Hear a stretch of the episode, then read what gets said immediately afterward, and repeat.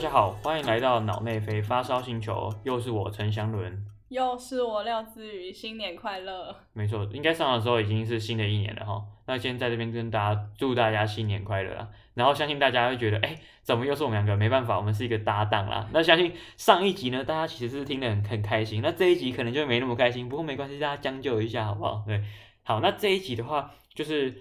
这一集主要是由我制作，然后我想要跟大家聊的东西是，嗯，怎么讲？就大家有没有听过一句话，就是说被煮了？廖俊，你有听过吗？被煮了？对，煮啊，就是主客博的煮。没有被主客博，没有。对，被主的意思就是说，你可能在 FB 上面啊，然后想要发文啊，或者说你已经发了，结果呢就是不见了，或是发不上去，或是你讲什么话，然后呢就是可能被冲康了，然后就是被主客博冲康，就被说是被主了这样。被主客博取消了。就对对对，反正就是呃，在 Facebook 上面可能有一些功能突然不能用，可是，在感觉起来好像也不是什么技术上的问题，可能有其他的其他的因素的考量，嗯、那就被俗称为被阻了哈。那我觉得这件事其实是相当有趣，因为从这件事我们可以感觉到呃，看出一些端倪，就是说我们现在啊，几乎呃，像公众人物来说，即便我们都会说年轻人不太用 Facebook，可是其实准确来说，我觉得只是。不去使用 Facebook 作为他呃讲话的媒介吧。不过其实你取得很多资讯还是从上面获得，对不对？没错。对啊，比如说像可能看一些呃新闻啊，或者说你可能想知道一些政治人物他自己的呃他最近的呃在做什么，或者说一些想法，都是透过 Facebook 这样嘛。或者是地震的时候你，对对对，对，马上上 FB 去看。对，没错没错。那所以今天其实 Facebook 它已经成为了一个新的这种呃言论的市场，言论的一个平台。那在这个情况之下，我们是不是还能够透过传统啊，觉得说它只是一个私人企业，然后我们跟他之间只是订立一个就是司法契约去看待这整件事情？我我我自己的心里就会觉得，哎，应该有一些不一样了，因为呢，就是他已经开始承担了比较多的，就是承载了我们比较多言论自由权利的这样的一个任务。所以在这个情况之下，如果他的管制啊，然后是有一些不当的状况的话，那是不是有一些其他方式可以去做制衡？所以我今天就想要来跟大家聊一聊被主这件事情，然后呃各国是如何应应啊，或者说怎么会有这样的事情发生，然后最后是我自己的一点想法这样。不过在聊这个主题之前啊，想要先跟大家讲一下说，为什么像 Facebook 或 Twitter 这些公司，他们要对就是社群平台里面的言论想要试图去加以控制，那它一定有一个很正当的原因。那我们就是来看看说这些原因可能是什么啊？廖队有帮他准准备一些新闻哈，所以我们来看一下，哎，有什么样的事件吧。根据麻省理工二零一八年的研究，他们用大数据证明了假新闻比真相传播来得更快更深。那研究人员指出，在 Twitter 上面的真新闻要触及一千五百人，得花上比假新闻多六倍的时间。此外，假新闻平均触及的人数比真新闻多了三十五趴。在推文分享的方面，假新闻比真新闻多了七十八可能被分享以及推转的一个可能性，其中又以政治类的假新闻表现最突出。好，所以其实从这个新闻的话，我自己的观察会是有几个，就是其实刚才最后就讲到那个政治类的假新闻是表现最突出的嘛。那为什么会这样？其实也不难想象啦，因为说就是政政治类的言论啊，或者说政治类的这种议题的操控，才会是大家最关心的一个点哈。嗯。那么，如果我们观察我们自己这个宪法里面基本权的保护的话，在言论自由的领域里面，政治性的言论自由是属于这个呃最需要被保护的，因为它呃虽然我们可能民众都觉得说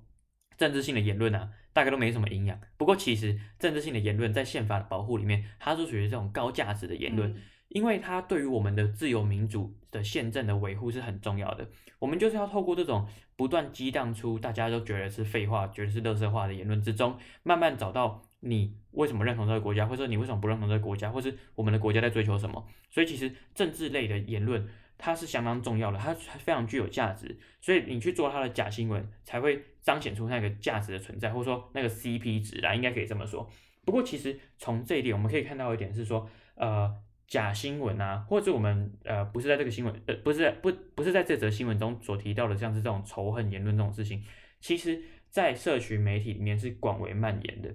也因为如此啊，就会让大众或者说政府去觉得说，哎，你这些平台是不是应该做点事啊？好，那讲到这个，那我们来看看下一则新闻。接下来我要讲的这篇新闻是美国国会山庄示威事件之后，各大社群平台相继出手封锁美国总统川普的账号，也延伸了去平台化的讨论。那有学者分析，去平台化的手段可以降低川普与阴谋论者的感染力，但也有可能让言论变得更加极端与危险，且更难追踪以及研究。网络巨头封杀川普账号的做法并非没有争议，包含德国的总理梅克尔在内的欧盟领导人也发声质疑科技公司越来越难处理言论的议题。那也有人形容国会山庄是压垮社群平台的最后一根稻草。两大平台过去多次强调，绝不审查政治人物，否则选民无法看到民选的官员的完整言论，无法促成政治人物为自己的言行负责。自从国会被闯入的事件之后，却迫使他们实行更为严厉的新标准。好，所以如果从这则新闻之中，我们其实可以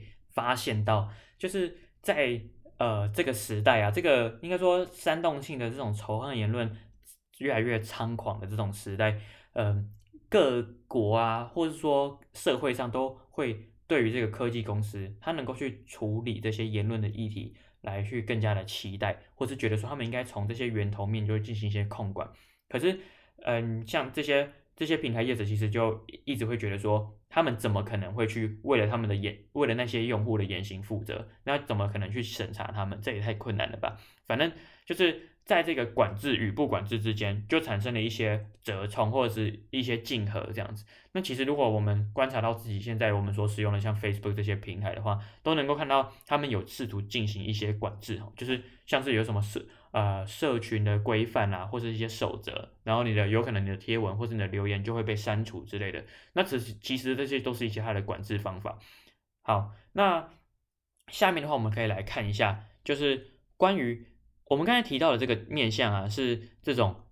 对于仇恨性言论的管制，社会或是国家给予的期待。那有没有另外一个部分呢？另外一部分就是我刚才所一直提到的，就是被阻了这件事情，就是那些发生在哎台湾或是在全世界都有发生的一些莫名或是被不合理的被社群平台下架的内容。那关于这个部分，有没有什么样的新闻我们可以来了解一下？哎，接下来要跟大家分享，近年来脸书在 AI 机器的侦测下。自动化移除和惩处那些仇恨言论及散布者。祖克伯也曾经宣称，平台上有近九成的仇恨言论在被检举前已被系统自行删除。然而，在文件里面透露，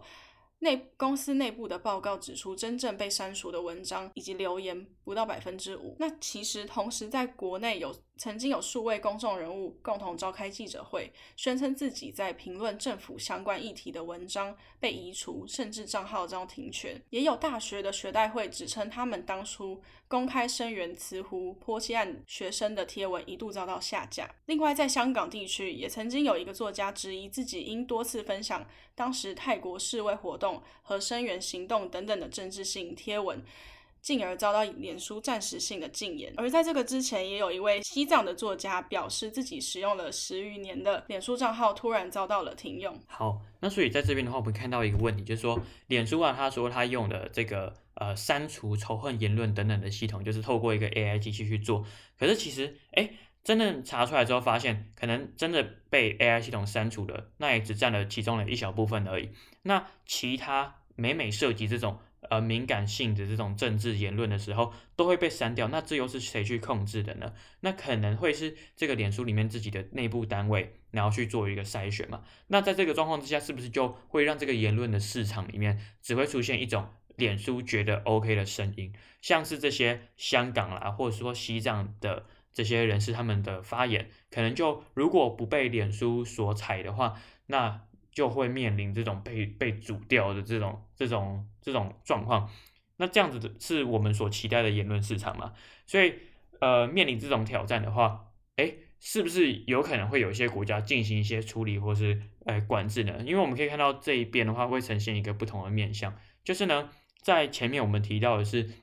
很多的仇恨言论，很多的这种煽动性的言论，政府希望。哎，脸书这些单位，你可以进行一些管制。可是反过来讲的话，这些管制越来越多的时候，他当然他也会害怕，到底什么才叫做仇恨性，什么是煽动性？那会不会就是说，哎，他担心国家会对他问责，所以他就是删一律删除了说可能国家或是执政当局所不喜欢的东西。那在这个状况之下，是不是又又侵害了我们的言论自由的权利？所以我很好奇的说，有没有一些呃正常的民主国家的法制，可以透过立法的方式来做一些处理？哈。根据 BBC 的报道，其实，在现代社会当中，人们无时无刻都会在社群平台上面聊天啊，或者是 po 文或看影片，保持联系等等的。那其实像脸书、IG 或 YouTube、微信等等的网站，更成为了人们获取大量讯息的一个渠道。然而，社群平台也充满了各式各样的内容陷阱，包括像是农场新闻、误导资讯、假新闻等等的。那因也因此这样。世界各国政府也接连提出各种不同版本的管制措施，而这些政府又是如何管理这些五花八门的社群媒体呢？我这边想要跟大家介绍一个关于德国的立法方式。德国呢，基本上在这个网络的管理的部分啊，它的相关立法算是全世界比较领先的。那因为德在德国，他们觉得言论自由的权利并不是一个绝对性的权利，其实在很多层面，他们都会需要，呃，人民的言论自由。自然就需要做到一些诶退后啦，比如说很明显的像是纳粹有关的言论，那这个绝对就不是这种权利保障的范围之内。好，但这不是我们今天讲的重点，我们今天讲的重点呢，就是德国它立了一个叫做网络执行法的法律。那这个法律呢，它你只要是超过这个两百万注册用户的网站公司啊，你都需要去遵守。当然还是有其他一些要件的，那反正就是符合相关的要件之后。这些公司都需要遵守这部法律。那为什么要这么设立？就是因为他就想要去管的是那种大型的社群平台，那这种中小型的，你不能那么早去管它嘛。你现在去给他做很多的这种诶介入啊，他可能就发展不起来了。所以其实主要就冲着那些 Twitter 啦、Facebook 这种公司而来。那这些公司呢，他们必须要设立一些透明的一些诶相关的程序。什么样程序？就是说对于这个言论啊，他可能要进行一些审查。那可是这些审查是可以被申复的。就是说，如果你对这件事情不满的话，那它有一个投投诉的机申诉的机制。好，那除此之外啊，如果有这些言论，他们有这种煽动性、仇恨性的言论，他们要在二十四小时之内去做一些处理，基本上就是说删除了明显违法的这种讯息。哈，那如果你不去这么做，你这些公司你违反的话，你会面对一些高额的罚款，对罚就是一些这种处罚啦。那在这个状况之下，其实就会迫使这些社群媒体来去履行他们所应该承担的一些义务。可是同时间呢，又给予这些使用者一个好的一个管道。不过这这个法律也不是今天就是就变这个样子，它其实啊过去也被常常被大家批评，它基本上是一个毁誉参半的一种法律啊。因为当然一方面人家会觉得说，哎，你政府怎么可以管那么那么多？就是如果今天有一个人他不同意 Facebook 的这种规管的话，那他大可以不要用啊。终究是这种民事之间、司法之间的问题，到底为什么会需要政府这么强大的介入？那当然政府绝对有很厚实的力量，他觉得说今天我们不去管这些。假讯息啊，这些仇恨性的言论，它直接危害的也是我们的自由民主。我刚刚有提到嘛，就是说言论自由啊，政治性的高价值言论，它其实也是维系自由民主宪政秩序的重要内涵。可是，如果你今天你不去管制这些假新闻的话，那它很有可能也会重击这些呃自由民主的价值。就像我们看到这些呃过去这些假新闻啊，可能去撼动了一个国家的这些选情哈。